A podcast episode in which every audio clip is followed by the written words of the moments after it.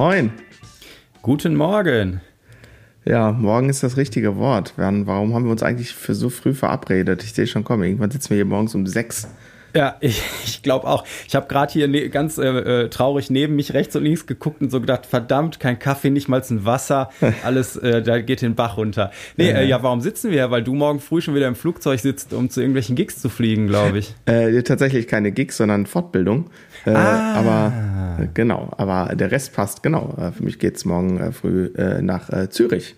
Bin sehr ah, gespannt. Ja. Ich war in, ich war schon ein paar Mal in der Schweiz. In Zürich war ich noch nicht. Und Zürich soll echt eine fantastische Stadt sein.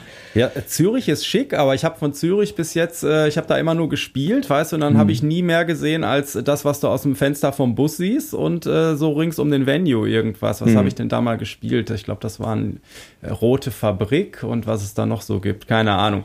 Aber äh, ja, äh, also vom, vom äh, aus dem Busfenster raus, so von der Autobahn, sieht sehr schön aus. Ja, ja, ja, genau. Ne, ich habe ja auch ein bisschen, ein bisschen äh, Zeit äh, für mich und äh, genau, äh, werde das natürlich dann nutzen und da mal so ein bisschen äh, rumlaufen und mal schauen und äh, ja, genau, freue ich mich schon sehr drauf. Wird, wird ein spannendes Wochenende natürlich, sehr weil schön. Ähm, ist ja trotzdem auch ein bisschen ähm, Arbeit und ähm, genau, ich glaube, das wird, wird sehr produktiv und spannend, freue mich. Ja, und bei dir so? Was geht, was geht, was gibt's Neues? Was so gelaufen in den letzten sieben Tagen? Ähm, ach, äh, ja, ich war ja am Wochenende mit den Kids alleine, da haben wir noch so lustige Sachen gemacht, wie hier schön mit dem äh, Stand-Up-Pedal auf der Ruhr und sowas. Und bevor jetzt alle äh, schreien, gefährlich, äh, ja, da war immer noch gut Strömung, weil es ja viel geregnet hat die letzten Wochen. Aber Matti hatte natürlich, obwohl der Silber hat, äh, eine Rettungsweste an. Und dann sind wir Sonntag schön paddeln gewesen. Äh, und am äh, Montag äh, hatte ich ja Geburtstag, da bin ich 35 geworden. Mit zwei Jahren Erfahrung. Oder so, oder so, genau. Und Genau, und äh, das, äh, da äh, hatte die Anja sich morgens freigenommen, weil die noch ein bisschen Überstunden in der Schule hatte. Und da sind wir schön frühstücken gewesen am Baldeneysee und da ein bisschen danach gechillt. Und cool. nachmittags habe ich dann ganz brav meine Schüler verarztet, meine Bassschüler, Schülerinnen. Und genau, nee, alles gut. Ja, du siehst auch äh, gar nicht so viel älter aus als letzte Woche. Ja, da, da, da guck mal an. Gab es genau. denn was geschenkt? Äh, Gab es denn was geschenkt? Boah, äh, nicht so richtig. Also ich habe jetzt zwar von der Family irgendwie noch keinen gesehen, die sind alle so im Urlaub und so und die Kids haben natürlich was Kleines gemacht und äh, mhm. äh, mit der Anja werde ich was Schönes unternehmen. Und ansonsten bin ich irgendwie, also ich finde dieses Erwachsenen hin und her Geschenke manchmal auch anstrengend. Das könnte man an manchen Punkten für mich auch. Echt? Abschaffen. Nee, ich, ich verbiete das abzuschaffen. Also bei uns. Ich, ich möchte ganz gerne noch ein bisschen Kindsein behalten. Bei uns gibt es Geschenke. Sehr gut. Ja, ja. Ja, bei uns auch. Aber manchmal, nee, aber genau. Ich finde das so schwierig, ne? Also so auch wenn man jetzt irgendwie dann äh, 25 Jahre zusammen ist, dann äh, werden die Ideen irgendwie, manchmal ist es schwer. Genau. Äh, das war, hat ja niemand gesagt. äh, meine Frau ist ja auch so im Team, ah, ich brauche nichts und will nichts und war, war, war. Genau. Äh, äh, und 25 Jahre sind es bei uns jetzt nicht, aber ich glaube, Moment, zu rechnen, ja, zwölf. So, das ist jetzt auch nicht mehr nix irgendwie und es ist ja bei Erwachsenen ist es ja auch immer ein bisschen schwieriger so. Ähm, aber meistens äh, habe ich ein ganz gutes Händchen, guten Einfall und äh, ähm, genau. Und manchmal ja. auch ein ganz gutes Überraschungsmoment. Meistens gelingt mir das ganz gut. Naja. Sehr, sehr schön. schön. Ja, und dann gab's äh, äh, haufenweise äh, Feedback äh, zur, zur letzten Folge und überhaupt. Hey, ich glaube, so viel äh, habe ich noch nie gehabt. Ich hoffe, wir vergessen jetzt auch nichts und so. Also da war ja einiges dabei. Ja. Du hattest mir, glaube ich, weitergeleitet, dass derjenige, der tatsächlich diese Themenrubrik, äh, sagt doch mal, wie eine Stilistik funktioniert oder so, genau. der hatte sich gemeldet, ne? Ja, genau. Jan hat sich gemeldet und fand es äh, fantastisch und großartig und hat, hat gesagt, genau so. Äh, Genau, ja. ja. So war ungefähr der Wortlaut. Ja, genau. Ja, ja, sehr schön. Ja, der, der äh, Jonas hat sich zum Beispiel noch gemeldet, äh, ein Hörer, der äh, hat gesagt, bei Funk äh, wäre sein Geheimtipp momentan äh, Elektro Deluxe, die sollten wir uns mal anhören. Und äh, die habe ich natürlich direkt mal mit einem Song auch in die äh, Spotify-Playlist, die verlinkt ist, gepackt. Dann könnt ihr von da aus weiter forschen mit den Sachen, die wir da reingepackt haben. Äh, genauso hat sich der Pascal gemeldet, der ja unser erster äh, äh, Gast in, im Podcast war. Und der hat gesagt, ihm als Gitarristen hat natürlich Chick mit Nile Rogers äh, gefehlt, der ja auch bei modernen Produktionen, äh, Daft Punk und so hatten wir auch erwähnt, da mhm. noch seine Finger im Spiel hatte. Mhm. Und besonders gewundert hat ihn, dass du, äh, als du gesagt hast, äh, du magst es, wenn Funk äh, und Rock oder Pop sich umarmen, mhm. dass du nicht äh, Extreme erwähnt hast, weil er mhm. meinte, das wäre für ihn eine der gelungensten. Und da hat er natürlich recht. Also Extreme hat natürlich ein paar äh, sehr geile Rocker, die gleichzeitig funken oder umgekehrt ja. oder wie auch immer. Absolut. Das, äh, das Ding ist ja immer, wo, wo fängst du an, wo hörst du auf? Äh, ja. Und äh, die Folge war ja jetzt auch nicht eine der kürzeren. äh, genau. Also wir, es ist jetzt nicht so, als hätten wir, äh, also ich von meiner Seite hätte durchaus auch noch einen Backlog mit äh, für, für, Folge zwei und drei. Ne? Und ähm, ja. also das ist ja auch, im, bei mir ist es so, ich weiß nicht, wie es bei dir ist. Äh, das ist ja so meine zweite Ader, sag ich mal, die, äh, die, die quasi ähm, bei mir musikalisch so ein bisschen, äh, ja, bisschen so Homecoming-mäßig ist, also äh, Funk und Rock, das ist, da fühle ich mich am, am zuhausesten, könnte man sozusagen sagen, am wohlsten.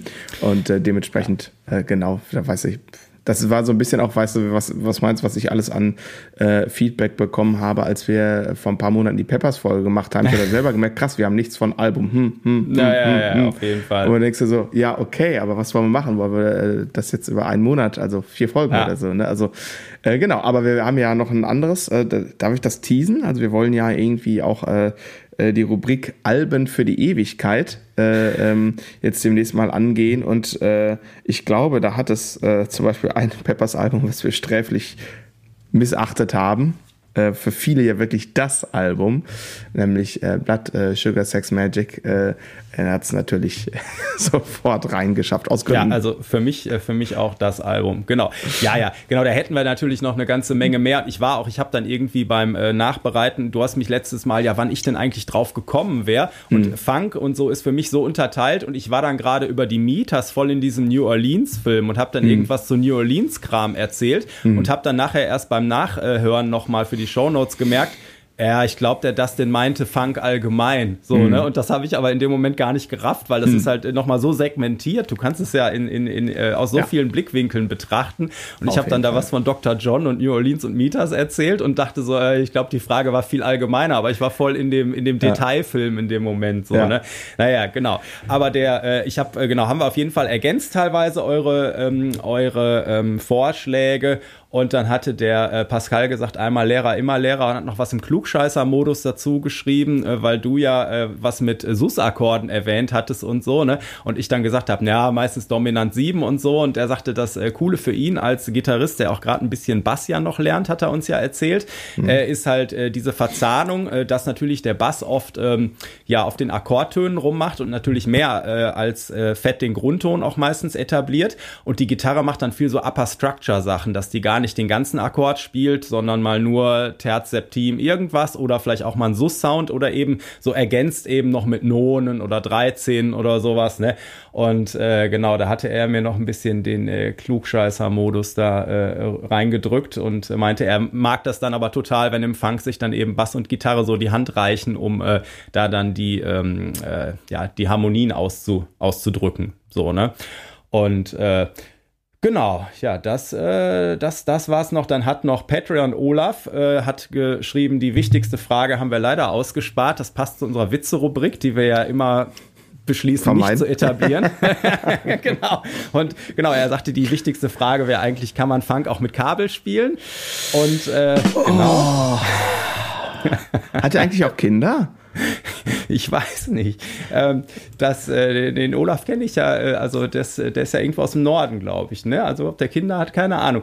Und äh, ja, was gab's noch? Die äh, Linda hatte, ich hatte ja erzählt vom Gig äh, mit Reboot, äh, mhm. wo, wo äh, die Zeile kam, äh, weil du ähm, äh, Schiss vom Schmusen hast, bist du ein Bassist. Und sie meinte, bei ihnen in der Band, äh, da wird das richtigerweise heißen, weil du Schiss vom Grooven hast, bist du Gitarrist. Ja. Gibt's manchmal, gibt's ja. manchmal. Ja, leider auch häufiger. Ich, äh Wie kriegst du einen Gitarristen leise, leg ihm Noten hin? Aber egal. Ja. Ähm, wir wollen hier keine Randgruppen und oh, die Witze-Rubrik wird immer besser heute. Ähm, genau. Das ist, weil wir heute an einem anderen Tag aufnehmen. Da ist alles schon wieder wuselig. Ja, es ist zu früh morgens, da ist man einfach überdreht. Gut, dass ich den Kaffee vergessen habe. Ja, ähm, Was haben wir denn noch vorab? Ähm, äh, gute Nachrichten, also für uns und auch für alle, die dabei sind. Unser Bass and Drums Weekend ist, was ist es? Äh, Uit verkocht. Öl, Öl verkocht. Ja, genau. Sehr, sehr Aus, ausgebucht. Und so das, das, obwohl wir natürlich schon so Worst-Case-Momente hatten, dass Leute, die sich schon angemeldet hatten, mit allem Pipapo dann auf einmal irgendwelche Dienstreisen dahin gedrückt gekriegt haben und so. Ja. Aber da gab es ja schon ein paar Schlaue, die sich äh, für die Warteliste hatten registrieren lassen, sei es für jetzt oder fürs nächste Jahr. Das ist äh, natürlich unverbindlich und wir hoffen, dass jetzt bei keinem anderen mehr irgendwie äh, der Worst Case eintritt. Aber wer Interesse hat, äh, da in Zukunft mal teilzunehmen, der ist dann, wenn er sich schon mal vormerken lässt, beim nächsten Mal auf jeden Fall in der Pole Position, wie das diesmal bei den Bassplätzen fast ausschließlich war, dass ich gar nicht mehr in den offenen Verkauf konnte quasi. Äh, genau, ja, hast du noch was vorab? Nö, ich habe vorab eigentlich nichts mehr. Dann äh, gehe ich mal kurz schon mal zu Patreon rüber. Nochmal danke wie immer an unsere Unterstützer, die dort auch Fragen zur heutigen Folge gestellt haben. Mhm. Das haben wir letztens schon mal angedroht, dass das äh, äh, immer mal kommt, ne? Mhm. An, an Rückfragen auch. Thema der heutigen Folge ist nämlich Monitoring. Oh, das gibt Hass, das gibt Hass. Die Fraktion in ihr gegen Wedges und Nein. was weiß ich. Nein, nein, nein, nein, nein, nein. Das glaube ich nicht. Das glaube ich nicht. Ähm, Monitoring ja ist ein Riesenthema, ähm, ähm, hat auch sehr unterschiedliche Aspekte. Also ich würde mal grundsätzlich unterscheiden zwischen Bühne, ähm, Proberaum, vielleicht sogar auch Studio und ja. vielleicht sogar Proberaum auch alleine üben. Das ist jetzt für dich als Bassist äh, nicht ganz so kritisch. Du äh, steckst dein Kabel in den Amp und dann kommen da Töne raus. Ähm, für uns ist eigentlich, denkt man erstmal noch weniger kritisch, weil ähm, äh, wir brauchen nicht mal ein Kabel stecken. Das Problem ist aber, wir üben natürlich meistens zu Musik oder mit einem Click-Track oder so. Und da fängt das Thema halt dann schon an, dass du halt natürlich ein sowas wie einen geschlossenen Kopfhörer oder einen In-Ear-Hörer benutzt, um äh, mit Musik zu spielen, spielen zu können. Und dann hast du aber direkt das Problem, sobald du dir was auf die Ohren setzt, verändert das nicht nur die Lautstärke des Drumsets, weil der äh, Kopfhörer dämpft ja die Frequenzen nicht linear weg, mhm. sondern nimmt ja vor allem ganz, ganz, ganz stark die Höhen weg und dann wird die Kurve sozusagen immer flacher der Dämpfung. Und ähm, also da ist man im Grunde genommen, äh, sobald du anfängst, ernsthaft zu üben, bist du direkt im Thema Monitoring ein bisschen drin als Drummer. Ähm, genau. Ja, also ich, ich würde mal sagen, lass uns, äh, also ich würde mal das Thema Studio-Monitoring heute eigentlich ausschließen wollen, ne? weil da geht's um andere Sachen, dass das möglichst linear und, und neutral und was weiß ich, ne, nachher ja, so bei der ich Abhöre. das gar nicht. Ähm, so, so, sorry, wenn ich dich da unterbreche, ja. Andi. Ähm, nee, so meine ich das gar nicht. Aber ganz grundsätzlich ist, äh, wollte ich nur mal einmal aufzeigen im Sinne von, es gibt halt unterschiedliche Kontexte. Ja, ja, ich will jetzt gar nicht technisch ins Detail gehen, sondern im Sinne von aufzeigen, dass es quasi, also für Drummer, wie gerade gesagt, das betrifft dich im Grunde genommen ab der dritten äh, ähm, Übeminute, dass du dann ein Thema hast und dir was überlegen solltest, ähm, wie du das am besten löst.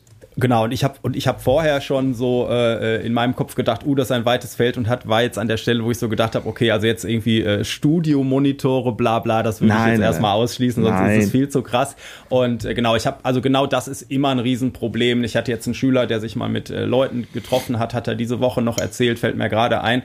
Und dann sagte er, er ist ganz blauäugig mit seinem normalen Kopfhörer dahin gegangen äh, und äh, weil die sowas wie jeder kriegt die Signale auf, aufs Ohr, so ne, ähm, hier im Proberaum und so. Aber mhm. natürlich hatten der Gitarrist und der Schlagzeuger äh, äh, auch im Proberaum, also der Schlagzeuger natürlich, der hat kein E-Drum-Set gespielt, sondern akustisch. Und der Gitarrist hatte auch ein Amp und er hat dann festgestellt, mit seinem normalen Kopfhörer hat er eigentlich gar nichts mehr gehört, was sie ihm auf den Kopfhörer gegeben haben. Mhm. Das ist bei einer In-Ear-Lösung natürlich äh, unmöglich dann am Ende. Mhm. Ne? Mhm. Und äh, genau, also wir können ja vielleicht mal ähm, äh, vorab einmal die Patreon-Fragen äh, schon mal ja. in die Runde werfen und dann aber die wahrscheinlich im weiteren Verlauf irgendwann, wenn es dann passt, denke ich mal, äh, reinwerfen. Mhm äh, oder beantworten dann. Also der Markus äh, sagt, äh, für mich wäre interessant zu hören, wie ihr euch im Monitor-Mix hört. Als Bassist versuche ich mich immer äh, lautstärkemäßig etwas unter den Drums zu platzieren und danach Keyboard und Gesang und zuletzt Gitarre. Wie sind eure Erfahrungen gerade, wenn ihr mit In-Ear arbeitet? Ich finde, wenn man sogar per App den Mix selbst machen kann, das super entspannt, vor allem wenn es schön leise ist. Äh, ja, und dann kommt der Money und sagt, ich habe oft Probleme mit meinem In-Ear-System. Zum einen, weil bei den Proben bestenfalls der Lead-Gitarrist und ich die In-Ears benutzen. Zum anderen bei den Gigs, bei denen wir gemixt werden, mein Signal beim Soundcheck noch richtig gut ist, aber spätestens nach 20 Minuten äh, auf der Bühne nur noch undefinierter Mist ankommt und ich dann ohne In-Ears auf der Bühne stehe. Mhm. Okay, ja. Äh, ja, komm, fangen wir mal mit, fangen wir mal hinten an. Ich, der Mannis Frage ist ja, der, äh, ist ja eigentlich eine eigene Podcast-Folge wert, aber ja. ich kann mal zwei, drei Punkte aufzählen, die meiner Meinung nach äh, zu diesem Phänomen äh, führen. Also Punkt eins ist Money. Ähm, das ist kein Problem, wenn nicht alle in ihr benutzen. Also das ist nicht so äh, one size fits it ja. all. Ne? Also ich kann zum Beispiel sagen, ähm, wenn ich mit der Tribute-Band unterwegs bin, bin ich nicht der Einzige, der in ihr benutzt, aber manchmal bin ich da der Einzige, der in ihr nutzt. Also der Keyboarder, verrückterweise, der hat immer, der hat so Stereo-Monitore, aber so also so Floor Wedges Stereo. Mhm. Ähm, genau. Und der Gitarrist, der macht mal in ihr, mal nicht in ihr. Und Steve macht, hat immer nur ein in ihr und hat das auch mehr über ein Wedge. Also ich bin der, eigentlich der Einzige, der äh, mhm. so immer permanent komplett in ihr spielt. Und das äh, schließt sich aber überhaupt nicht aus. Ähm, was, äh, deswegen, das, schon mal, das ist der eine Punkt, dass wir da nicht direkt eine Front aufmachen. Ähm, wir kommen jetzt auch gleich nochmal zu den Vorteilen und da Vor- und Nachteilen äh, pro Contra ähm, Wedges äh, versus ähm, In-Ear Monitoring. Ja. Das ist ja ein ah, Teil, ja. Bestandteil der Folge. Ähm, was die, das Thema Veränderung im äh, Monitoring-Sound ist nicht nur im In-Ear, ist bei Wedges ähm, ja. oft genauso angeht. Ähm, das hat in meiner Meinung nach äh, im Wesentlichen zwei Gründe. Grund Nummer eins ist, die Musiker spielen auf einmal anders, also kräftiger. Ja. Ja. Äh, und äh, Grund zwei ist, das ist nicht immer so, aber doch auch erschreckend häufig, ähm, dass die, ähm, je nachdem wie das verdrahtet ist, sage ich jetzt mal mit den Mischpulten, der FOH-Mann, also der äh, euer Soundmensch, der den Sound macht, der nach vorne rauskommt. Äh, ihr fangt an zu spielen und der tweakt natürlich weiter, vor allem am EQ rum und so. Und häufig sind die Pulte leider defaultmäßig so eingestellt, dass das nicht unabhängig von eurem Monitorweg passiert. Das ist also quasi euer Monitor erst Post-EQ sagt man dazu, also nach der EQ-Veränderung, dass er äh, dann erst quasi abgegriffen wird. Und dann, das heißt also, der FOH-Mann macht für vorne alles schick, aber in dem Moment, wo er anfängt am EQ zu drehen, verändern sich eure Signale so ultimativ, äh, das könnt ihr euch gar nicht vorstellen. Und natürlich zwischendurch, ne, ähm, das greift dann so ein bisschen auch ineinander, wenn äh, die Mucker dann ein bisschen lauter spielen wegen Adrenalin und ja, gerade was Soundcheck jetzt ist Show, der zweite Aspekt ist, manchmal muss er auch beim Gain noch mal ein bisschen nachregeln. Und der Gain, der regelt natürlich immer alles, also die eine Vorverstärkung. Und meistens wird da ein bisschen zurückgeregelt, so, ne? Oder äh, auch mal wieder nach vor, weil irgendwie, keine Ahnung, ein Gitarrist hatte beim letzten Nummer aus Versehen doch den Lead-Knopf gedrückt und hat den jetzt aus und denkst du, wo ist denn jetzt die Gitarre so? Ähm, ja. Und das sind so im Wesentlichen die zwei Aspekte, die dazu führen. Wie kann man das vermeiden? Beim Soundcheck schon laut spielen, auch wenn man, wenn, wenn sich das komisch anfühlt in der leeren Halle und man denkt, ja. oh Gott, so. Also wirklich reinhauen.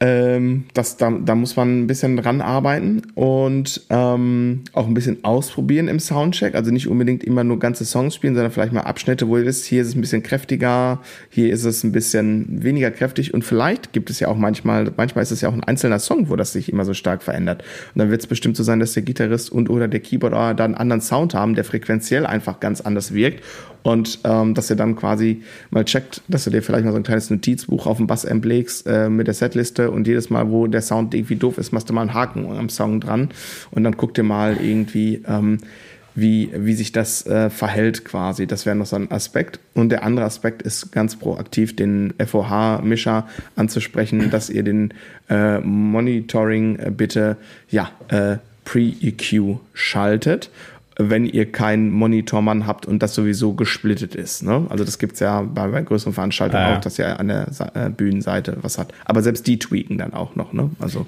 ja, also noch zwei Sachen dazu. Ähm, also einmal ist manchmal auch noch, dass beim Soundcheck auch der, äh, der Typ, äh, der FOH, die äh, äh PA-Anlage nach außen hin noch nicht voll aufgerissen hat. Also noch nicht die, der, der guckt zwar mal einmal, ja, geht so laut ohne Feedback und so, ne? Und dann ist es aber manchmal gerade, wenn das draußen ist oder so, ne, auf dem, auf dem Stadtfest oder so, dass er da beim Soundcheck noch nicht irgendwie die volle Lautstärke fährt. Und wenn dann nachher ähm, das voll aufgerissen ist, dann kriegt man halt mehr auch trotzdem von vorne noch mit. Und die Subwoofer unter der Bühne, die äh, äh machen viel mehr, was du auch auf der Bühne auf einmal noch mitnimmst. Das heißt, wenn da die Lautstärke äh, größer äh, wird, dann hast du manchmal auf einmal das Gefühl, dass, äh, ja, dann das kriegst du nicht mehr so viel von deinem In-Ear-Mix mit und der war vorher so schön aufgeräumt und jetzt kriegst du von außen doch noch mehr mit, obwohl du In-Ears hast und so, ne? Also das macht manchmal einen Unterschied und äh, erfahrungsgemäß ist eins der größten Probleme dann bei der Sache, warum das mistig wird, sind deine Mitmusiker weil ähm, die, äh, der Soundmann sagt beim Soundcheck, äh, lieber Gitarrist, äh, du bist auf der Bühne schon so laut, äh, ich kann dich draußen eigentlich ausmachen, beziehungsweise ich kann auch nichts mehr pegeln, du bist in allen Mikros, es ist einfach kacke, so, ne, ich krieg die Sänger da nicht drüber, wir haben nur Feedback, weil ich den Gesang gar nicht so laut auf, auf den Monitoren machen kann, dass die äh, über der Gitarre sind und sich hören und so, mach dich doch bitte auf der Bühne mal ein bisschen leiser, so, dann macht er das in dem Moment und wenn dann alle zum Essen gegangen sind, dreht er sich wieder zurück auf seine alte Lautstärke und macht alles kaputt, was beim Soundcheck äh, ähm, erreicht wurde. Äh, äh, genau das gleiche wäre, wenn man jetzt einen Drummer hätte, dem man sagt, boah, das ist ein echt kleiner Raum, kannst du heute ein bisschen Piano machen und dann sagt er, ja, ist kein Problem und nachher prügelt der halt drauf, als wenn der im Wembley Stadion steht. Ne? Ähm, also das äh, oder welches Instrument auch immer, aber oft ist es tatsächlich, dass man, ähm, äh, dass man sich nicht an die Sachen hält, die beim Soundcheck dann ausprobiert wurden. Ne? Also wenn, wenn, dann muss man halt so ehrlich sein und sagen, nee, so kann ich nicht spielen, dann höre ich mich irgendwie gar nicht. Wir müssen weiter rumprobieren beim Soundcheck, ne? Und nicht so tun, als wenn irgendwie irgendwas machst und das nachher wieder rückgängig machen. Also das ist auch oft echt ein Problem dann, egal für welche Monitorsituation, die man dann nutzt. Genau, was Andi sagt, gibt natürlich auch nochmal räumliche Schwierigkeiten, aber damit äh, machst du ja quasi auch schon ähm, so ein bisschen das, stichst du das Fass an, Wedges äh, äh, versus In-Ear-Monitoring. Der Punkt ist nämlich, viele exakt dieser Probleme, der Amp ist zu laut, bla bla bla, die hast du natürlich deutlich weniger stark, wenn du wenig bis gar keine Wedges auf der Bühne hast, weil natürlich ja. durch die Gesangsmikrofone, äh, das potenziert sich ja, ne? Also das addiert sich alles, was an Klang auf der Bühne entsteht, akustisch, geht auch mit ins Gesangsmikrofon, wird dann verstärkt durch den Floor-Monitor und das, was aus dem Floor-Monitor rauskommt, geht auch wieder ins Gesangsmikrofon. Mikrofon. Und äh, das ist ganz interessant. Ich habe mal mit Lukas vor Ewigkeiten, ist das her, haben wir mal mit, der, mit einer Coverband irgendwie mal gecheckt, wie ist denn das jetzt mit Floor-Monitoren und wie ist denn das ohne Floor-Monitore und wir hatten die Möglichkeit, äh, so ein AB-Setup zu haben und dann konnte, keine Ahnung, irgendjemand hat mal Schlagzeug gespielt und dann hat der Lukas einfach mal die äh, Wedges angeschaltet vor der Bühne und ich stand vor der Bühne, habe es angehört, hatte die Wedges ausgeschaltet während die Band einen Song spielt. Und das gleiche haben die anderen auch mal gemacht. Und dann war relativ schnell klar, ey, wir brauchen gar keine Wedges auf der Bühne, mach das weg. Mach das weg. Es war ja. halt, es ist halt einfach ein, ein, äh, das kannst du dir nicht vorstellen, was das mit deinem Sound macht, ähm, wenn du äh, diese Brüllwürfel nicht hast. Das ist immer auch natürlich nochmal ein bisschen abhängig davon, ähm, was machst du, ähm, also was, was ist der Bühnensound und wie ähm, und ist ganz ehrlich auch, wie durchsetzungsstark ist der Vocalist, ne? Also wenn ja. du halt jemanden hast, ne, der irgendwie äh, hier steht äh, vor dem Mikrofon und anfängt leise zu flüstern, äh, das kannst du natürlich komplett vergessen, ne? Ähm, so, ja, ist einfach so, ne? Und wenn, wenn, wenn dann die Band, sagen wir mal, äh, mezzo forte mäßig, äh, sagen wir mal, im Median irgendwo Lautstärke mäßig ist, dann wirst, das ist schwierig einfach, ne? Ähm, und ähm, klar, ne, also der Klassiker ist dann auch immer, ich meine, es ist immer lieb, wenn wir Schlagzeuger ähm, mit involviert werden ins, ins Konzertgeschehen und auch mal gesehen werden, ist auch mal schön und so. Ne? Aber dann kommt die, äh, die Sängerin, die sowieso schon nur noch ins Mikrofon flüstert und dann auch noch so ein, weißt du, so, so ein mega empfindliches Neumann-Mikrofon, was wirklich ja. alles aufnimmt, ja. Und äh, äh, genau, und dann ist so eine schöne Ballade, wo ich aber schon so richtig mit der Snare spiele, nicht mit dem Sidestick und sie setzt sich auf den Drumriser noch drauf ja. und denkst du so, also, also so die tickt quasi alle Boxes, um den Tontechniker wirklich komplett in den Wahnsinn zu treiben, ja. so, ne? Äh, ja, aber gut, da kannst du dann auch nicht gewinnen. Ne? Äh, ja, ähm, so. Also ja, wo du gerade sagtest, also da gibt's auch noch, also manchmal fragt man sich auch, ich habe äh, mal äh, eine Zeit lang bei einem äh, singenden Gitarristen in der Band gespielt, der, sagen wir mal, das eigentlich schon 50 Jahre gemacht hat. Hm. Und es war bei jedem Soundcheck sensationell zu sehen, dass er sich äh, überall hingestellt hat, nur nicht in den Abstrahl, äh, Abstrahlwinkel der Monitore. Hm. Also äh, sich immer rechts, links irgendwo hingestellt hat und dann immer gesagt hat, ja, ich, ich höre mich nicht. Und, und dann jedes Mal die Ansage kam, vielleicht stellst du dich auch vor die Monitore, dann hörst du dich auch. Das war also wirklich sensationell. Und wenn wir jetzt gerade noch mal, äh, mal eben ganz zu Adam und Eva zurückgehen, was ist Monitoring eigentlich? Und Monitoring heißt ja irgendwie überwachen, so dass du überwachen kannst, was du spielst und wie, wie du mit den anderen zusammenspielst natürlich. Und äh, wir sind jetzt sofort äh, ja komplett äh, natürlich beim Audio, äh, beim Hören gelandet so, ne? Und ein bisschen gehört da aber für mich auch äh, noch fühlen und äh, auch auch sehen äh, dazu, so, ne? Das ergänzt das halt. Es geht halt auch das eine oder nur das andere, ne? Aber äh, so dass äh, also am besten kann ich überwachen, sag ich mal, wenn ich wenn ich äh, äh, Sicht, Gefühl und Gehör quasi äh, optimal miteinander vereinen kann. Ne? Und da haben wir dann eben auch schon riesige Unterschiede äh, bei dem, was du gerade angefangen hast mit In-Ear und Wedges, äh, weil ja, du sagtest gerade mit mit äh, also Wedges aus und bla bla, aber äh, wenn du jetzt richtig äh, eine ausgecheckte Produktion, eine große Bühne, ein richtig schönes Wedge-System hast, dann fühlst du die Musik halt doch ein bisschen mehr, als wenn du in ihr spielst. Ne? Absolut. Also das, das macht auch was mit einem. Ähm, da bin ich vielleicht auch einfach schon zu alt irgendwie, um Nö. da jetzt noch äh, vollkommen hunderttausendprozentig auf äh, Team, Team in ihr, die ich hier gerade im Ohr habe, äh, zu, hm. zu gehen. Ne? Aber ähm, äh, aber es ist, äh, sagen wir mal, wenn du, ähm, ich habe eh gerade, ich würde mich gar nicht als Experten bei dem ganzen Thema sehen, ne, weil, weil momentan zum Beispiel irgendwie jetzt äh, nach Corona äh, bin ich jetzt nicht mehr auf Natur gewesen, dass ich mal ein paar Wochen das gleiche Monitoring hätte verfeinern und ausprobieren können, mhm. sondern äh, so, es ist immer da, äh, da springst du mal rein, da springst du rein und dann machen die mhm. so und dann ist in ihr abgesprochen, am Ende sind es doch die Wedges, weil irgendwas vor Ort nicht funktioniert und so und nimmst du, was du kriegen kannst, ne? Und ich äh, würde eigentlich echt mal wieder viel, viel, also du brauchst einfach auch äh, du musst dich da überall reinarbeiten und im Optimalfall mhm. hast du einen Run von mehreren Shows, wo du, wo ja. du ein bisschen gucken kannst, dass du weißt, wie der Tontechniker tickt, der Tontechniker weiß, wie die Band tickt und ne, also dass das sich wirklich alles aufeinander abstimmt. Aber gerade im Hobbybereich wirst du das vielleicht auch nie haben, so ne, also muss man eh immer mhm. mit dem, ja, also aber für viele ist es halt eine Situation, die man vielleicht jetzt nicht mal eben erreicht. So von daher ist es auch äh, nicht äh, verkehrt,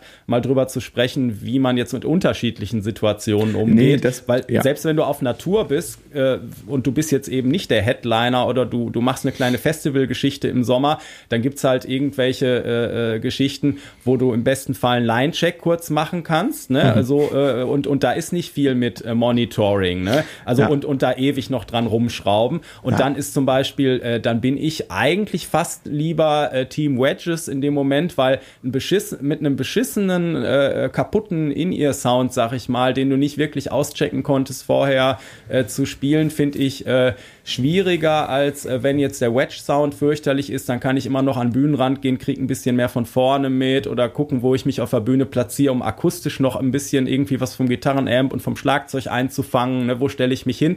Äh, ähm, also wenn ich, wenn, ich, wenn ich wenig Kontrolle habe und die Leute überhaupt nicht kennen oder sowas und man auch eigentlich kein, kein äh, auf dem Festival oder so kein, gro keine große Zeit für einen Soundcheck hat, dann finde ich Wedges manchmal tatsächlich äh, angenehmer. Mhm. Äh, wobei halt, äh, es geht nichts über einen, also ich weiß noch, als ich die ersten Male mit In-Ear gespielt habe, da habe ich immer so, na, weißt du, dann gehst du so zum Keyboard und sagst, boah, geil, diese Sachen, die du da spielst, die sind aber neu, oder? Dann sagt er, nee, die habe ich schon immer gespielt. Ja, und dann, ja, ja. denkst du so, okay, gehört habe ich die noch nie, schade eigentlich wirklich. Ja, ja, ja, ja, ja. Das ist, äh, das ist so ein bisschen so, wie, äh, also INI ist schon auch ein Augenöffner, wenn man ja. so wie, also ich hab, äh, bin ähm, in ihr Nutzer der ersten Stunde. Wir sprachen, glaube ich, gegen Beginn des Jahres mal äh, über meinen Hörtest, der irgendwie äh, überragend, also überdurchschnittlich ja. gut ist.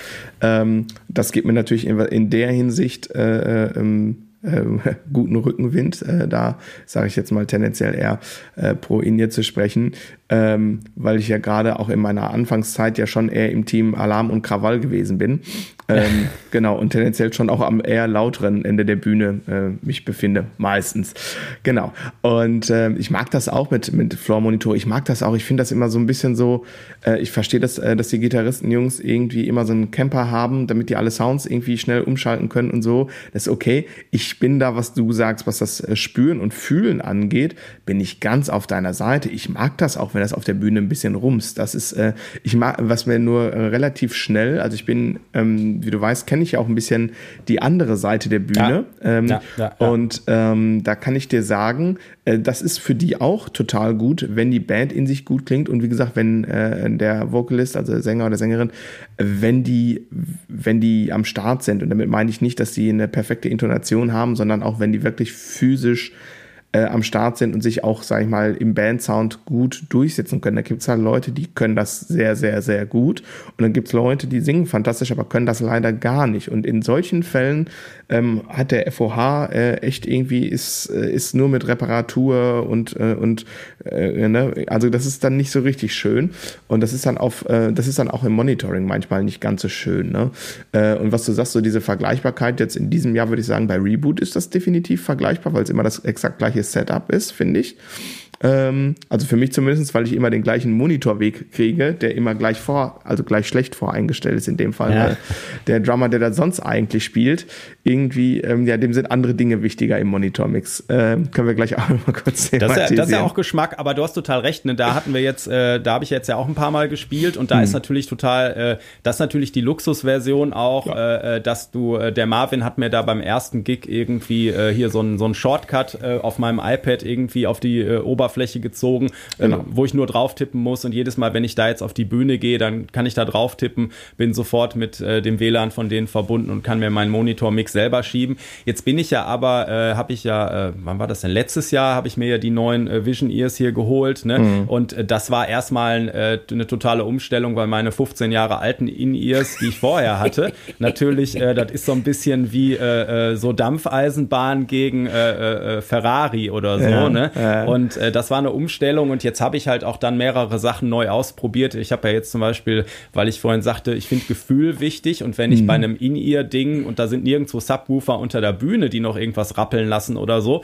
und ich fühle nicht mehr, was der Bass macht, das ist auch, äh, das spiele ich einfach schlechter so. Ne? Mhm. Und jetzt bin ich ja tatsächlich hingegangen äh, und habe mir hier so ein, äh, so ein, so ein Subwoofer für einen Gurt geholt, so ein äh, Vibrator mhm. quasi, ne, der mhm. mir auf dem Rücken quasi das wiedergibt und das habe ich jetzt die letzten Gigs probiert und das ist eine mhm. Offenbarung Erfahrung. Das ist total mhm. geil. Ja. Und äh, ja, ja, genau. Und das, das ist halt so ein bisschen, du sagtest gerade, ähm, um da noch ganz kurz einzuhaken, bevor ich das wieder vergesse, so ist es für den Soundmann und so immer besser äh, in ihr und sowas. Ne? Ich und fürs letztens, Publikum. Ja, ich, aber ich habe letztens eine Hochzeit gespielt.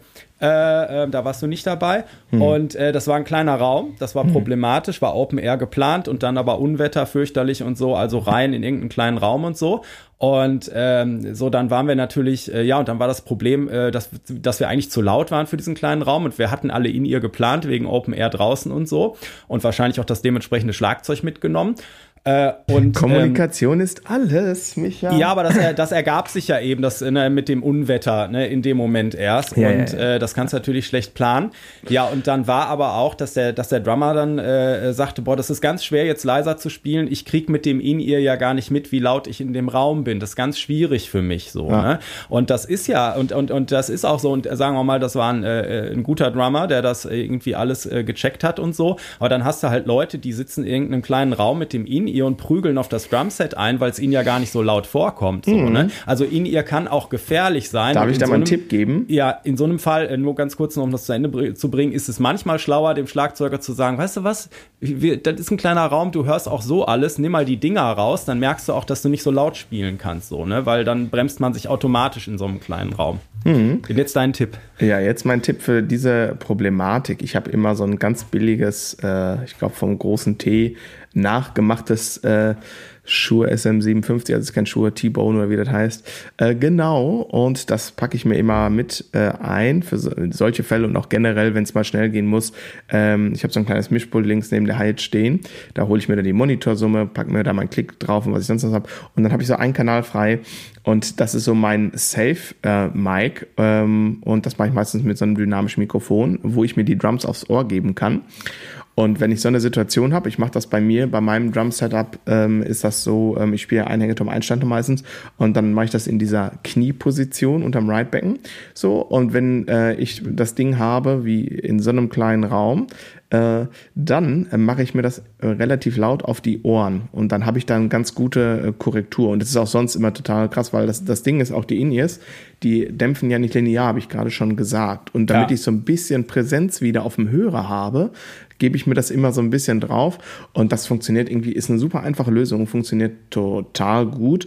Und äh, genau, das, wenn jetzt mal so eine Unwettersache ist, dann ist halt eh alles Mist, aber äh, wir haben ja einen Hochzeitsgig zusammengespielt, wo das ja klar war, da gab es ja, ja. sogar eine Ortsbegehung und so eine Information wie, übrigens, ihr spielt in der Abstellkammer von der Abstellkammer, das wäre schon hilfreich gewesen, also wenn, so eine Information übrigens irgendwie, ähm, der Raum, in dem ihr spielt, hat so satte 25 Quadratmeter, äh, Steinboden und an drei äh, Seiten Glas. Hätte geholfen, ich, ne? Also es, doch, es hätte, es hätte ähm, das Leben leichter und angenehmer gemacht, so, ne? Ähm, genau, aber gut, äh, it is what it is. Ähm, also, dass man sich selber gut monitoren kann am, am Drumkit, einfaches, billiges Mikrofon mit einpacken, kleines Submischpult und dann kann man, kann man sich das unabhängig vom FOH mal eben draufgeben. Das ist auf jeden Fall eine ganz gute äh, Möglichkeit, um auch so ein bisschen zu checken, irgendwie, wie ist es denn gerade im Grunde genommen. Ne? Ja. Aber das sind, also wir reden jetzt hier über Sachen. Ich weiß ja, wer den Gig äh, mit dir gespielt hat. Und äh, der Kollege ist äh, weitestgehend über jeden Zweifel erhaben. Aber das Ding ja. ist halt, es ja. gibt halt äh, gewisse physikalische Grenzen. Ähm, und ähm, das ist auch das, was ich jetzt gerade gesagt habe, also dann einfach mal sozusagen in halber Lautstärke zu spielen. Da reden wir dann schon über die höhere Schule. Also ähm, das ist also am, am Drumkit. Also ich meine, äh, ihr habt es da relativ leicht, ihr dreht euren Volume-Regler runter, habt dann nicht mehr so ein schönes Gefühl, aber es funktioniert. Ähm, bei einem akustischen Instrument ist das, ähm, ist das gar nicht so leicht, irgendwie da ähm, noch irgendwie was zu erzeugen in halber Lautstärke, was cool ist. Ne? Äh, und das ist äh, genau und äh das das ist wirklich schwierig und ich sehe das auch total ein, dass, dass das natürlich auch das Instrument total, also sag mal einem Fußballer oder sag mal äh, bei einem Fußballspiel so und jetzt dürfen alle nur noch die Hälfte ausholen beim Schießen oder Laufen ja. oder irgendwas, ne? Und, äh, das, das, äh, ja, aber ist, das ist doch das in dem Moment für euch, ne? Ja, und das ist natürlich total schwer, weil so trainierst du ja auch quasi nicht und sowas. Ja, ne? Und ich, sehr gute ich, Leute trainieren schon so. Ja. Aber es gibt natürlich auch einfach gewisse physikalische Grenzen, so, ne? Und wenn, wenn die quasi zu stark über unter oder unterschritten werden muss, dann wird es halt unbequem. Das kannst du natürlich äh, als Pro irgendwie ein bisschen kompensieren. Und äh, es ist schon auch erstaunlich, wie leise man ein Drumkit spielen kann. Aber es gibt dann auch einfach gewisse Sachen, die man nicht mehr machen kann. Und man muss dann halt nicht nur die Bewegung anpassen, man muss auch manchmal tatsächlich am Repertoire anpassen. Also äh, es gibt halt einfach ähm, so Songs, ähm, ich kann natürlich irgendwie mit Hot Rods spielen, ich kann auch mit Besen schlagen, ich kann auch mit Besen äh, gut wischen, das, das geht alles, aber es gibt dann halt einfach manche Songs, die machst du so nicht.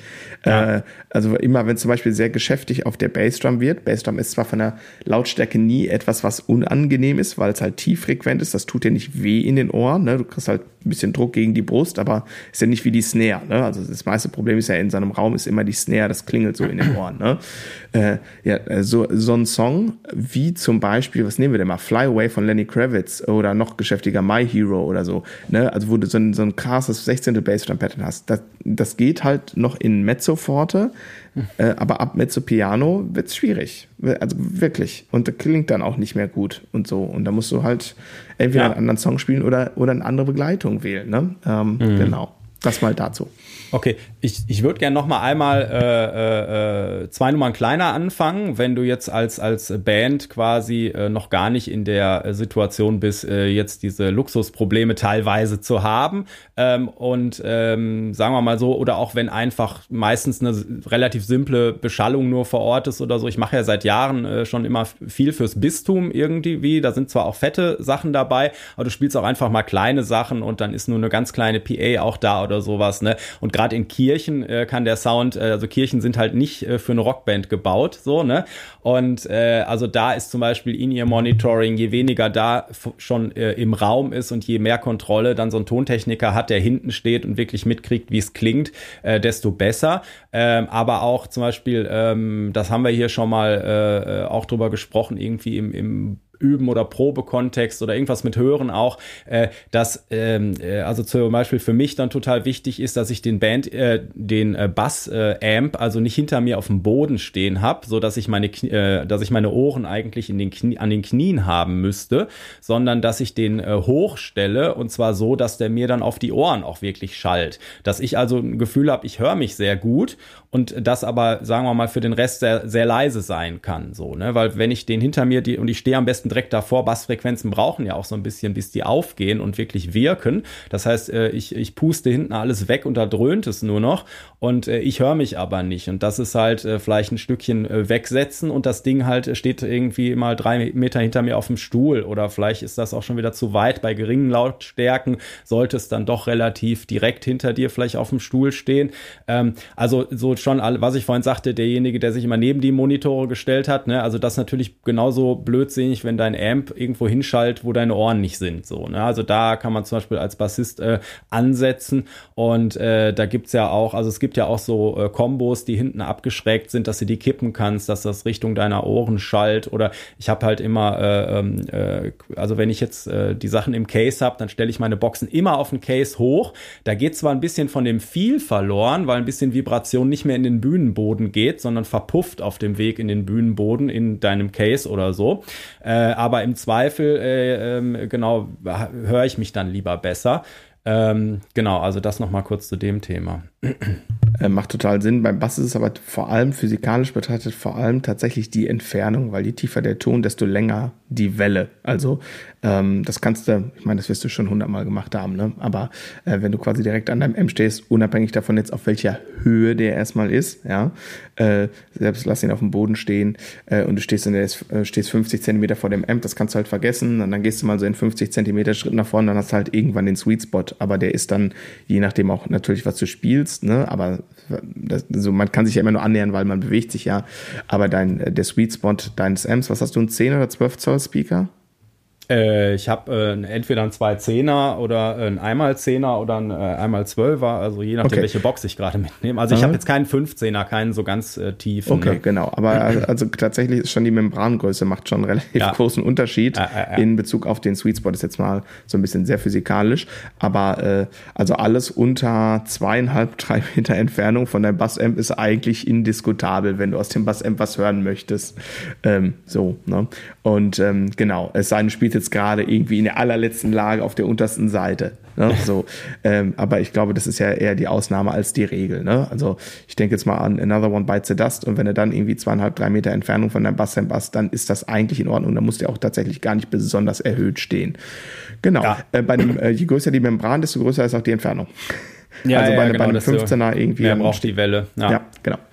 Ähm, genau. Ich hatte vorhin gesagt, dass äh, das für mich äh, zu diesem äh, zu dieser Kontrolle, die man übers, übers Monitoring haben will, dass da äh, natürlich äh, hören ist natürlich das Wichtigste und da haben wir auch schon mal drüber gesprochen. Äh, zum Beispiel um die Subdivisions vom Schlagzeuger gut abzugreifen, stehst du dann bei einer äh, bei einem Pop Rock äh, Gig halt eher auf der Hi-Hat Seite, um da die Subdivision, wo die meisten Informationen halt gespielt werden, äh, abzugreifen und äh, bei einer äh, Jazz Geschichte stehst du halt vielleicht eher auf der Seite vom Right Becken, weil da eben so ein bisschen dieser Rhythmusteppich dann draufläuft, wo du viele Informationen abgreifen kannst. Ne?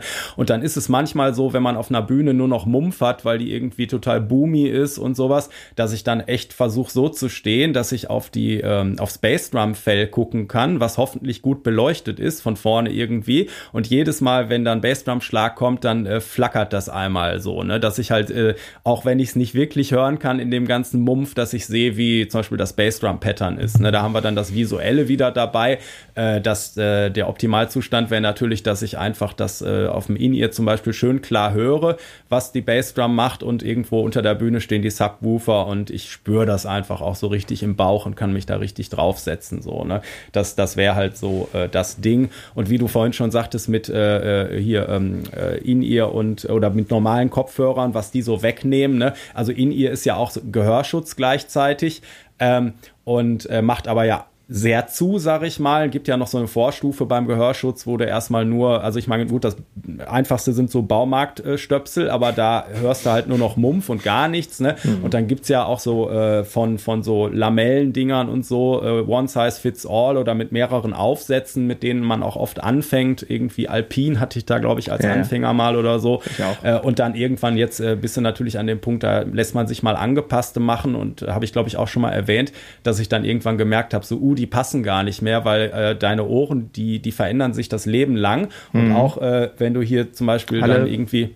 So, ich glaube, alle sieben Jahre oder so. Ja, ne? also man sagt äh, tatsächlich auch bei In-Ears, dass du das alle vier, fünf Jahre mal kontrollieren lassen sollst, äh, weil mhm. das ja so ein schleichender Prozess ist auch, mhm. ähm, weil die einfach irgendwann vielleicht nicht mehr dicht sind, weil deine Ohren sich noch verändern. Ne? Ja, das ist natürlich hart, wenn du jetzt irgendwie irgendwann mal anderthalb tausend Euro für deine schönen neuen In-Ears ausgegeben hast und dann fünf Jahre später sagt dir jemand, die passen nicht mehr. Aber das sind dann ja so Veränderungen, wo man eventuell auch äh, nacharbeiten lassen kann, wenn du jetzt bei einem deutschen Hersteller hier in der Ecke bist oder so. Ne? Ja, mein, nächst, mein, mein nächster Hörer wird sicherlich auch ein äh, Vision Ears. Ähm, also ich bin super zufrieden. Ich habe äh, die Ultimate Ears äh, Sachen, aber ich habe die jetzt auch schon. Ich musste mal überlegen. Es ist schon mehr als fünf Jahre. Es ist eher schon so sieben Jahre. Ähm, sowas in der Art. Ich befürchte, dass da demnächst äh, also nicht nur Kontrolle äh, vonnöten sein wird, aber dann wird es wahrscheinlich eher mal irgendwie einen neuen Hörer geben. Aber dann komme ich nochmal auf dich zu sprechen. Ja. Ähm, genau. Ähm, ich, ja, da waren jetzt so ein paar, genau, äh, ne, ja, sag, mach. Ähm, ich würde jetzt ganz gern mal so quasi kurz zur Hardware kommen, weil ich habe ja. gerade mit einigen Schülern, hatte ich dir auch schon gesagt, tatsächlich einfach das Thema, dass die gerade in der Bandgründungsphase sind oder eine Band haben und jetzt wollen die so ein bisschen, ah, ist alles Mist im Proberaum und wie geht das jetzt mit in ihr? Und da gibt es einen Hersteller, bekannt für eigentlich portable Rekorder, äh, Zoom. Ähm, achso, das ist übrigens hier not sponsored, aber ich muss das Produkt einfach empfehlen, weil äh, das macht irgendwie exakt alles, was man so als Band braucht. Und das Ding heißt Live Track und es ist ein Mischpult, das gibt es in unterschiedlichen Größen.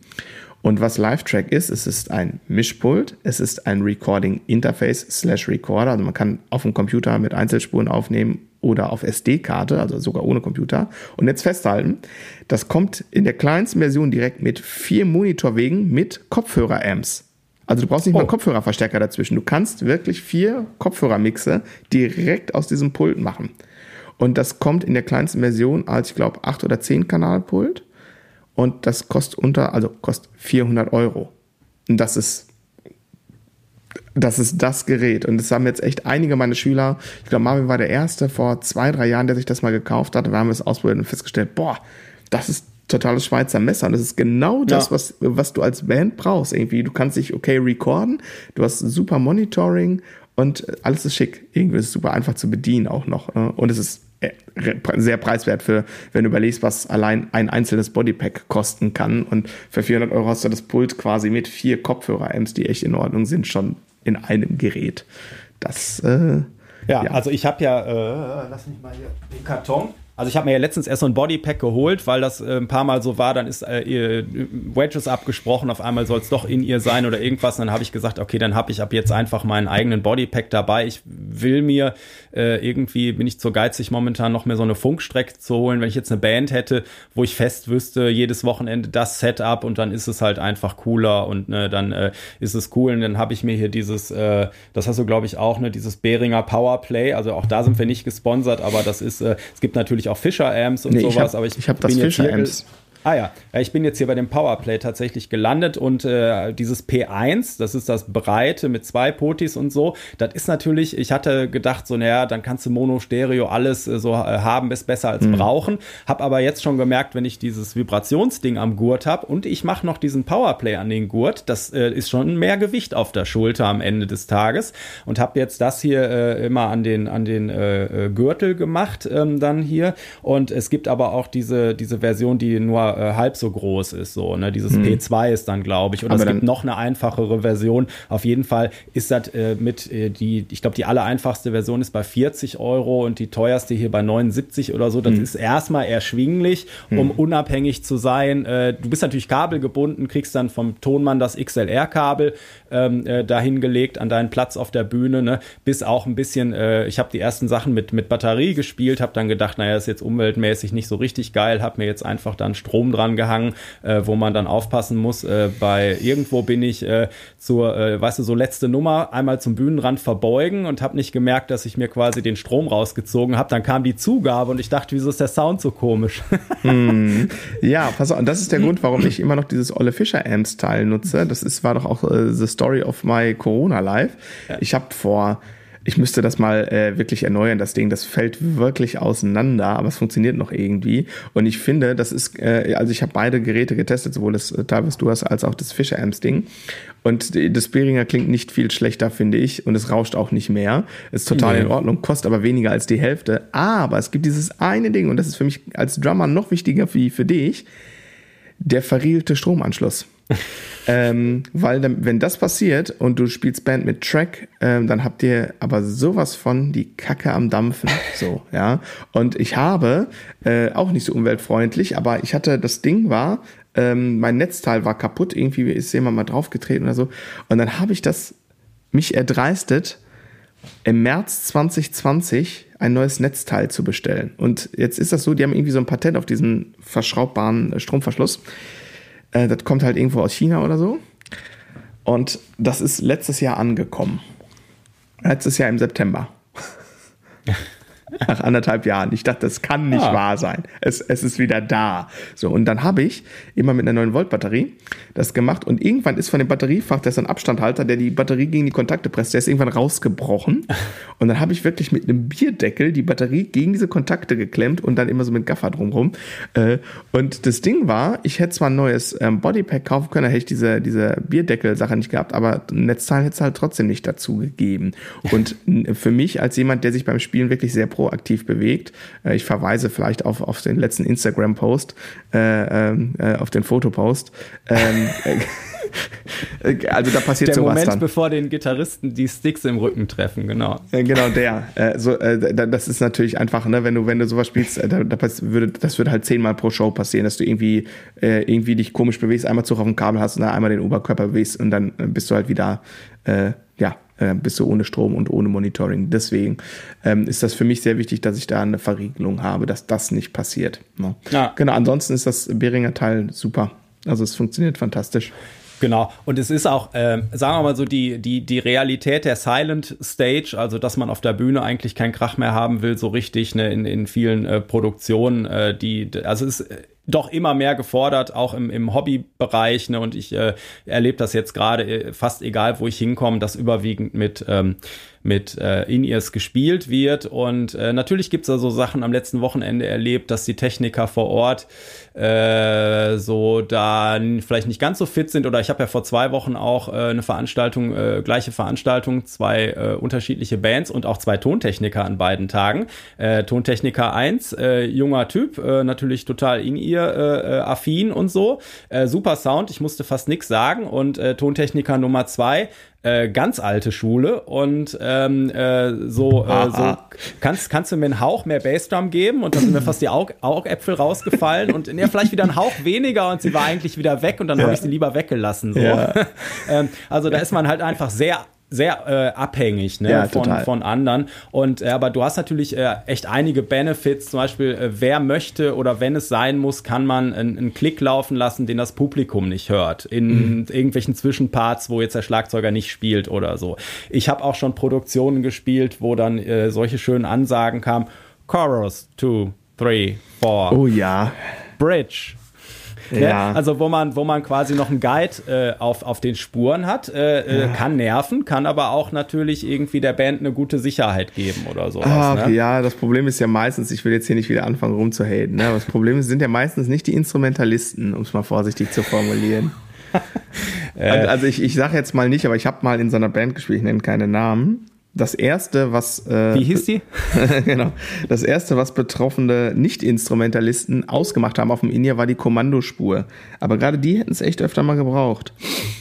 Ja, ja, ja, ja, ja. Ist natürlich schwierig, aber also ja. da lo also da lobe ich mir echt äh, die Situation, wo du äh, vorab gesagt kriegst, hier habt die und die App auf dem iPad, zum ja. Beispiel MXQ ist da ja. zum Beispiel eine, das war glaube ich mal die M32Q, die funktionieren aber beide noch, die eine ist nur ein bisschen geiler mittlerweile von der Auflösung. Genau. Du hast dieses äh, Soundcraft Visi Remote oder wie das heißt, ne? mhm. oder ich weiß gar nicht, wie das heißt, was der ähm, äh, was ich bei Rebooter als Shortcut jetzt habe. Äh, und dann machst du dir den, äh, das, ist, das ist alles nicht so schwer zu verstehen. Äh, nee. das, da kann man sich seinen, äh, seinen Mix dann einfach selber machen. Das ist manchmal ein bisschen blöd, dass du die Sachen nur äh, dass sie dann nur auf einem Tablet funktionieren und zum Beispiel nicht auf dem Handy, weil das ist dann manchmal, wenn ich kurz nachregeln will und ich spiele auf meinem iPad auch die Noten und ich habe jetzt zwischen zwei Songs nur ganz kurz, dann ist es schwer, äh, manchmal in die App rüber zu gehen, dann muss die sich kurz wieder mit dem WLAN verbinden irgendwie und äh, dann äh, ist es manchmal für mich äh, schwer wieder schnell zurückzukommen. Da hätte ich es lieber noch so, dass ich auf dem Handy quasi kurz Der einstellen Trend kann. Das zum- geht.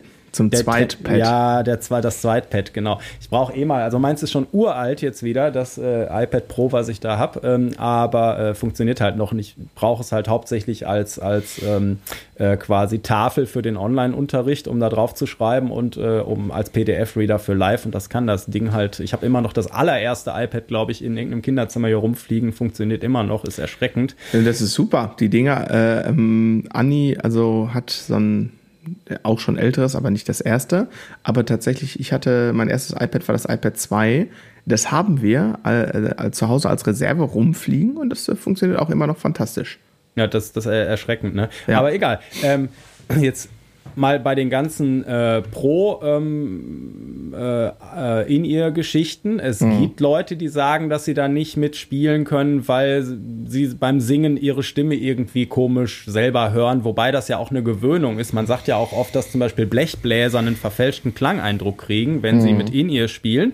Aber auch da habe ich letztens äh, Gigs gespielt, wo dann die drei, vierköpfige Bläser-Section komplett mit In-Ears am Start war, obwohl Monitore auch da gewesen wären. Also ich glaube, dass es eventuell auch eine Gewöhnungssache ist oder auch eventuell ein sich abfinden mit den Realitäten, wie es einfach am einfachsten und eingespieltesten dann für alle ist. Ne?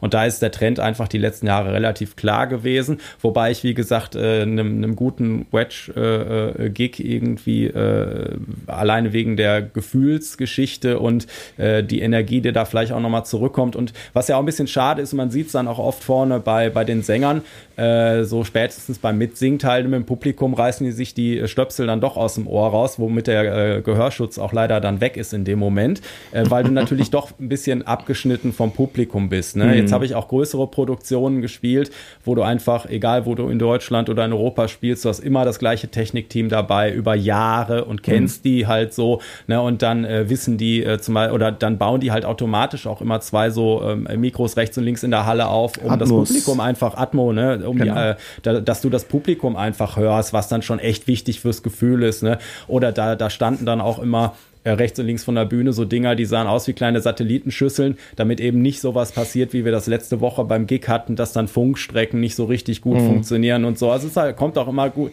Also bei vielen Sachen ist es dann halt auch so, wenn du jetzt irgendwie, äh, haben wir auch schon mal drüber gesprochen, dass ja doch einige während Corona abgewandert sind aus der Branche und momentan äh, man doch auch bei Tontechnik äh, immer mal äh, Pech haben kann.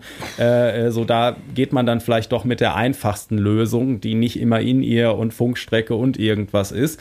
Und äh, ja, aber bei einer richtig guten Produktion kann man natürlich äh, monitoringmäßig schon echt viel machen und das, äh, das verändert einfach dein eigenes Spiel so dermaßen und einer Band. Ne? Also wenn sich alle wirklich gut hören und sich vor allen Dingen alle wohlfühlen, also wenn sich, wenn sich irgendjemand oder mehrere in der Band einfach beim äh, Monitor-Sound unwohl fühlen, das kannst du kaum noch retten. Nicht mit Willen und nicht mit Übung und ja.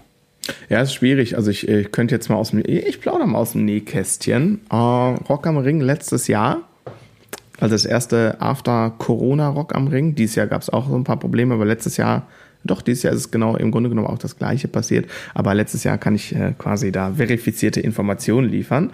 Äh, eine relativ äh, große amerikanische Band. Ähm, mit mehr als einem Hit. Irgendwie genau, die hatten da so einen, äh, weiß gar nicht, ob die Headliner oder Co-Headliner waren, also vorletzte Band, glaube ich. Und ähm, viele von den Ami-Bands bringen ja ihre eigenen äh, Mischpulte mit. Also für Monitoring und so.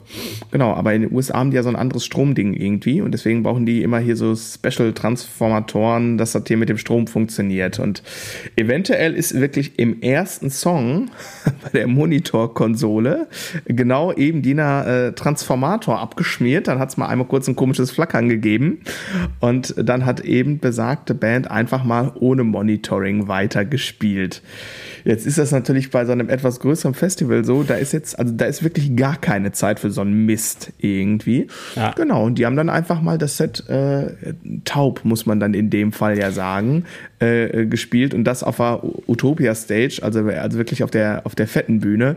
Das ist, das ist sehr anspruchsvoll, weil du hörst natürlich die PA und die ist ja zeitverzögert aufgrund der Entfernung. Ne? Also wenn du, ich sag jetzt mal, ja. also als Drummer sitzt ja dann eher noch hinten, dann hast du locker 20, 25, 30 Meter Entfernung zur PA, ja, und du hörst, was da rauskommt. Das kommt aber wirklich, das kommt eine halbe Sekunde später, ne? Also das ist schon echt äh, ähm, crazy, dagegen anzuspielen, ne? Äh, und dann haben, weiß ich noch, der ähm, ähm, vom Lukas, äh, der ähm, Kollege irgendwie, äh, der auch ähm, bei Lukas arbeitet in der Firma, ähm, der Geschäftspartner, äh, der war da ähm, äh, quasi äh, Head of Monitoring äh, an dem Wochenende. Ne? Und dann haben die quasi ähm, nach und nach, während die gespielt haben, da, also wirklich komplett taub, ja, ähm, also da war alles weg. Ähm, genau, haben die äh, nach und nach quasi aus dem Material, was sie da hatten, äh, Monitorsystem aufgebaut mit Wedges. Genau, und die letzten zwei Songs hatten sie dann was da drauf war auf den Monitoren, kein Plan, aber sie hatten Monitore, wo was rauskam. Äh, das ist schon krass auf, auf so einem Level irgendwie, ne? Ah, total. Und gibt Boah. nichts Schlimmeres. Mir ist das einmal passiert, ja. dass ich auch im Prinzip keinen Monitor mehr hatte und das, was vorne von der Anlage kam, war auch total verfälscht und fürchterlich. Und da habe ich mir halt den, äh, da habe ich mir tatsächlich dann äh, normale blöde Stöpsel in die Ohren gepackt, um möglichst wenig zu hören noch von mhm. draußen und habe mich echt neben das Schlagzeug gestellt, um den Puls zu haben und dann habe ich Takte gezählt, 16 Takte Strophe, das, weil ich habe nicht gehört, wo der Sänger mhm. ist oder so. Ne? Mhm. Und da, also da bist du richtig am Schwitzen und merkst, ob du die Songs kannst. Ne? Aber es gibt natürlich so Katastrophen. Letztens ging ja auch dieses Video durch Social Media, wo dem Schlagzeuger äh, das in ihr mit dem Backing-Track ausgefallen ist und war, da war auch der Klick drauf. Ne? Und, ja, der, der, und die Band musste aber zum Klick spielen, weil auf den Spuren noch Sachen drauf sind. Ja, und da hat ja dann der, äh, der, der Drumtech den ganzen Gig hinter dem Schlagzeuger äh, gekniet und ja. hat dem quasi auf den Popo den Puls ja. geklopft. Ne? Also das ist dann äh, Technikerliebe. Ja. ja, ja, auf jeden Fall, äh, total. Äh, das ist total, das ist wirklich Worst Case. Worst, worst, worst Case, wenn du reliant bist, was Backing-Tracks angeht äh, deswegen immer bin ich als Drummer immer kabelgebunden, äh, weil das ist halt einfach sicherer.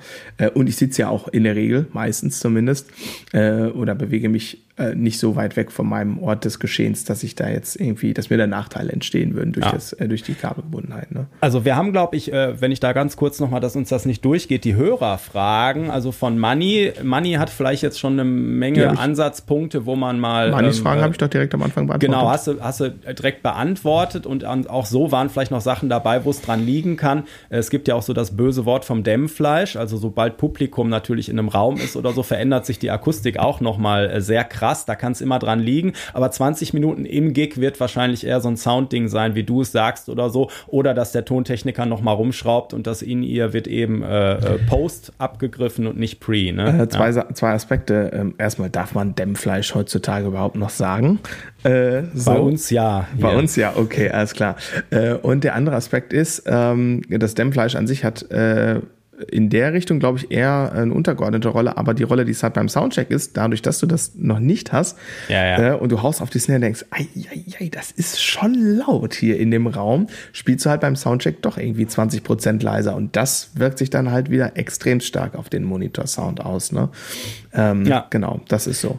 Und ja. äh, die Frage von Markus war ja, wo man sich selber im Monitormix äh, von der äh, Präsenz oder Lautstärke einsortiert. Und ja, das finde ich jetzt ganz schwer, das zu beantworten, weil ich ehrlich gesagt immer noch gerade auf der Suche bin. Also ich habe vorhin erwähnt, ich habe jetzt dieses Vibrator-Teil mir hier geholt, diesen Backbeat, den gibt's, das war mal so ein ähm, ähm, Crowdfunding-Teil und da war es ewig vergriffen. Jetzt gibt's die zweite Version, die war auch ein Jahr lang vergriffen und ich habe mir jetzt, äh, ich glaube, 399 Dollar und ich habe lange gezögert und wenn ich gewusst hätte, was das noch an Port Porto, Steuern und Gebühren hinten drauf kostet, hätte ich es wahrscheinlich gar nicht bestellt, aber ich bin doch happy, dass ich es gemacht habe. Ähm, weil das jetzt, ich habe das bei den letzten Gigs schon ausprobiert und, und fand es wirklich äh, cool. Äh, so, ja, das, das gibt mir echt nochmal mehr Sicherheit und Kontrolle mit dieser Vibration. Ne? Ich finde es auch nicht unnatürlich, es ist auch nicht zeitverzögert. Bei mir ist es auch nicht so, ich, hab, ich hau ja nicht einmal drauf wie du, da ist es noch zeitkritischer wahrscheinlich bei Schlagzeugern. Ne?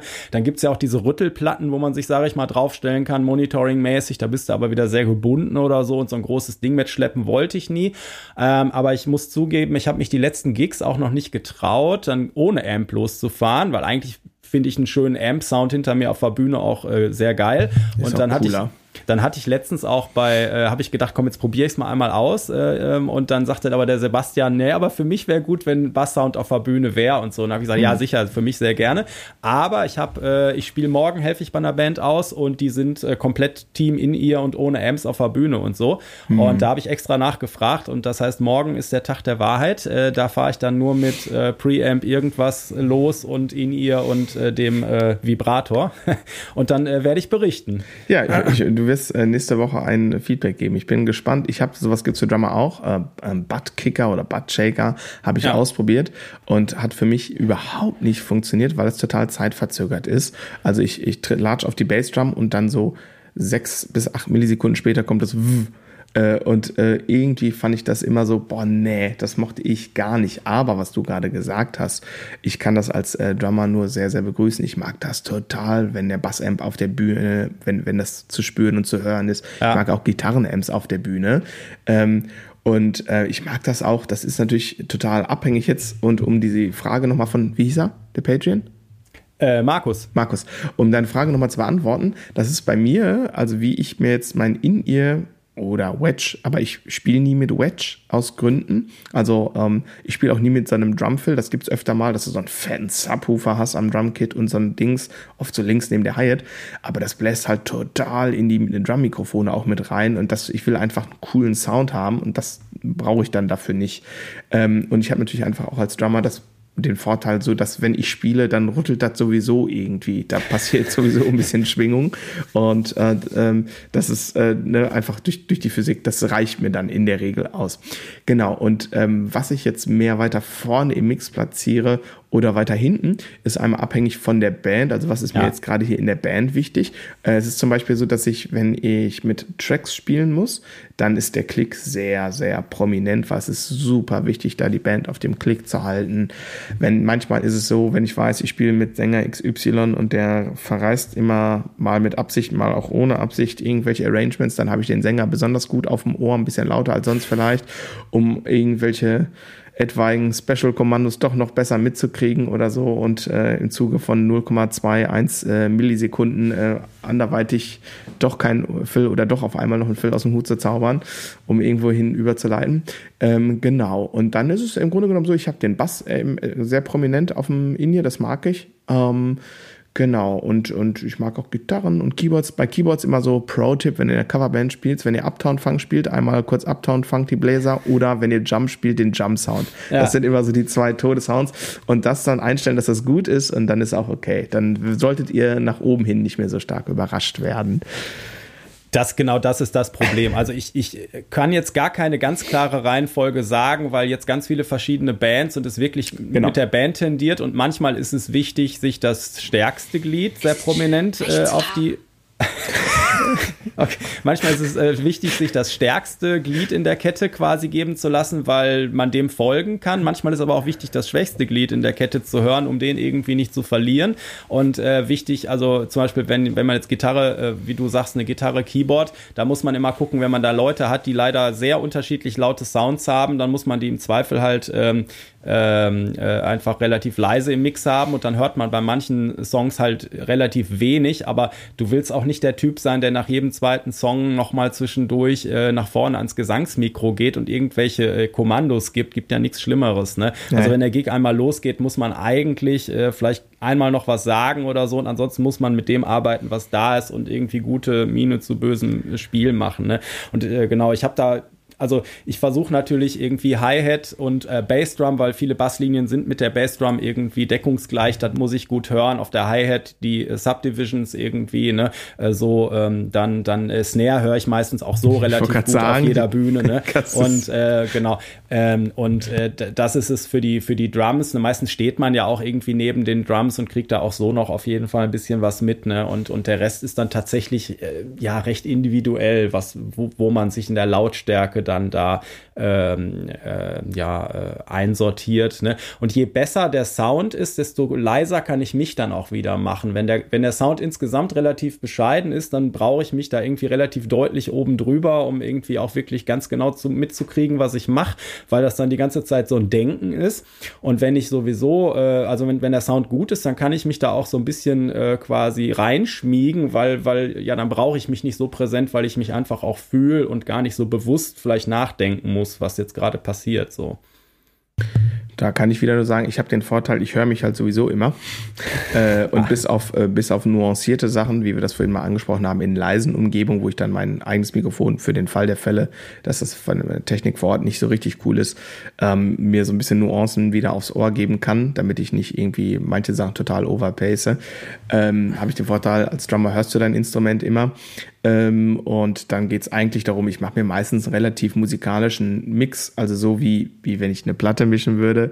Und der Bass ist ein bisschen stärker betont.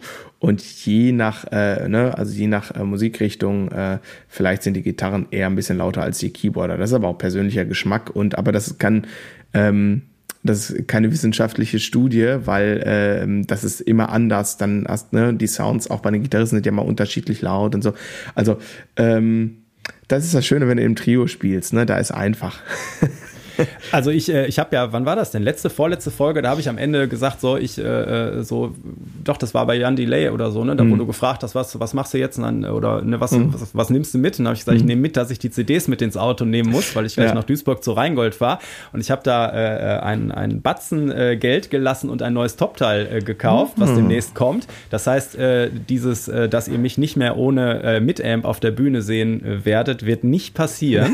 Der muss jetzt erstmal zehn Jahre lang gespielt gespielt werden. Aus Gründen, ja, weil, einfach weil es geil ist. Ne? Und ich, ja. ich feiere auch, äh, wenn ich äh, Bands habe, wo, ähm, wo, wo äh, so wie beim Terrence oder so, äh, bei, wenn wir kleinere Clubsachen dann mal spielen oder so, wo einfach so man, man wirklich sich einen schönen Bühnensound macht mit Amps und ne, mhm. also noch dieses, also oldschool, Echte Musik. Echte Musik, Handchen macht, ne? Äh, also das, äh, da bin ja. ich schon auf jeden Fall total dabei, aber die Realität ist einfach, und man muss auch nicht direkt anderthalb tausend Euro für, für äh, angepasste In-Ears ausgeben. Ich äh, kenne auch Leute, die wirklich richtig viel unterwegs sind und die so Dinger haben, haben mit, mit so Lamellen vorne, so One Size Fits All mhm. oder mit mehreren Größen dran mhm. und die da echt mit zufrieden sind. So, mhm. ne? Und da bist du dann halt äh, im niedrigeren dreistelligen Bereich unterwegs. Ne? Und, äh, Auf ja. jeden Fall. Ist etwas, ich habe ja jeden, das will ich noch einmal kurz sagen, ich habe jeden Zwischenschritt äh, den du mit Ines machen kannst, gemacht. Von universellen Hörer zu Otoplastik, äh, wo man den universellen Hörer aufstecken kann, ja. zu günstigst möglicher voll angepasster zu quasi teuerster voll angepasster.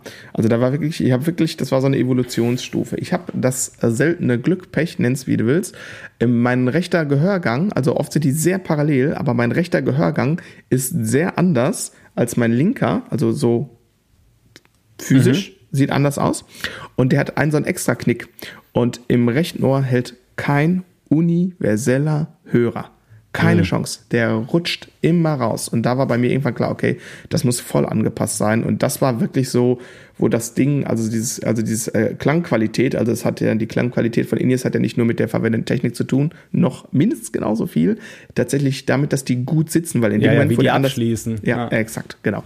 Und äh, genau, und das war für mich wirklich, also von, also der Schritt von universell zu angepasst, das war ähm, bei mir total hilarious, aber das äh, könnt ihr einfach mal checken lassen beim äh, ähm, hier beim Hörtest, wenn ihr geht ihr mal zum HNO oder so, lasst euch mal einmal in die Ohren gucken. Also wenn ihr so ein Problem habt, dass euch auf einer Seite, das nicht ganz, äh, ist tatsächlich gar nicht ganz so selten, immer der Hörer wieder rausploppt irgendwie, äh, dann äh, lässt man einmal zum HNO checken, das ist nichts äh, Schlimmes oder so, der guckt euch ins Ohr und sagt, jo, ist ein bisschen anders und dann ist das auf jeden Fall ein Argument eher für ein voll angepasstes System.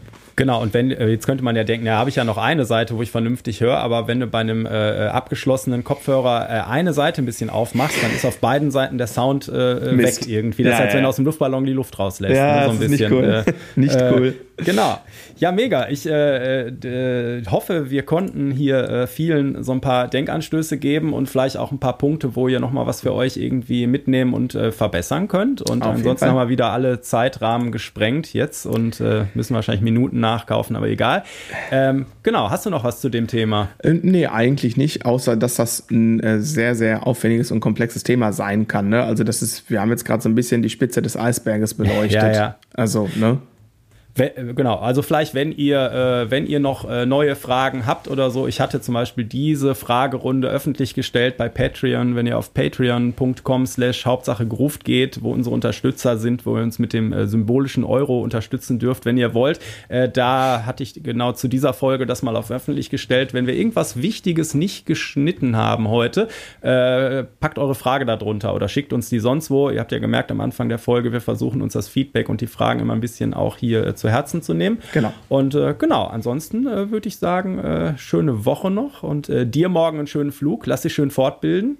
So, ich werde, äh, ich werde, äh, dir werde ich natürlich ganz viel berichten und euch, liebe Hörer und Hörerinnen, das, was für sozusagen die Öffentlichkeit bestimmt ist. Ja, ähm, Was war das? Rhy- Rhythmische Sportgymnastik oder was machst du morgen? Äh, Ja, so, so in der Art.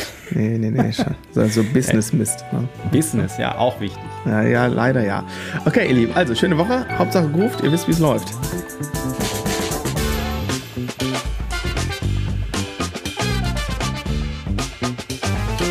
Rhythmusgymnastik.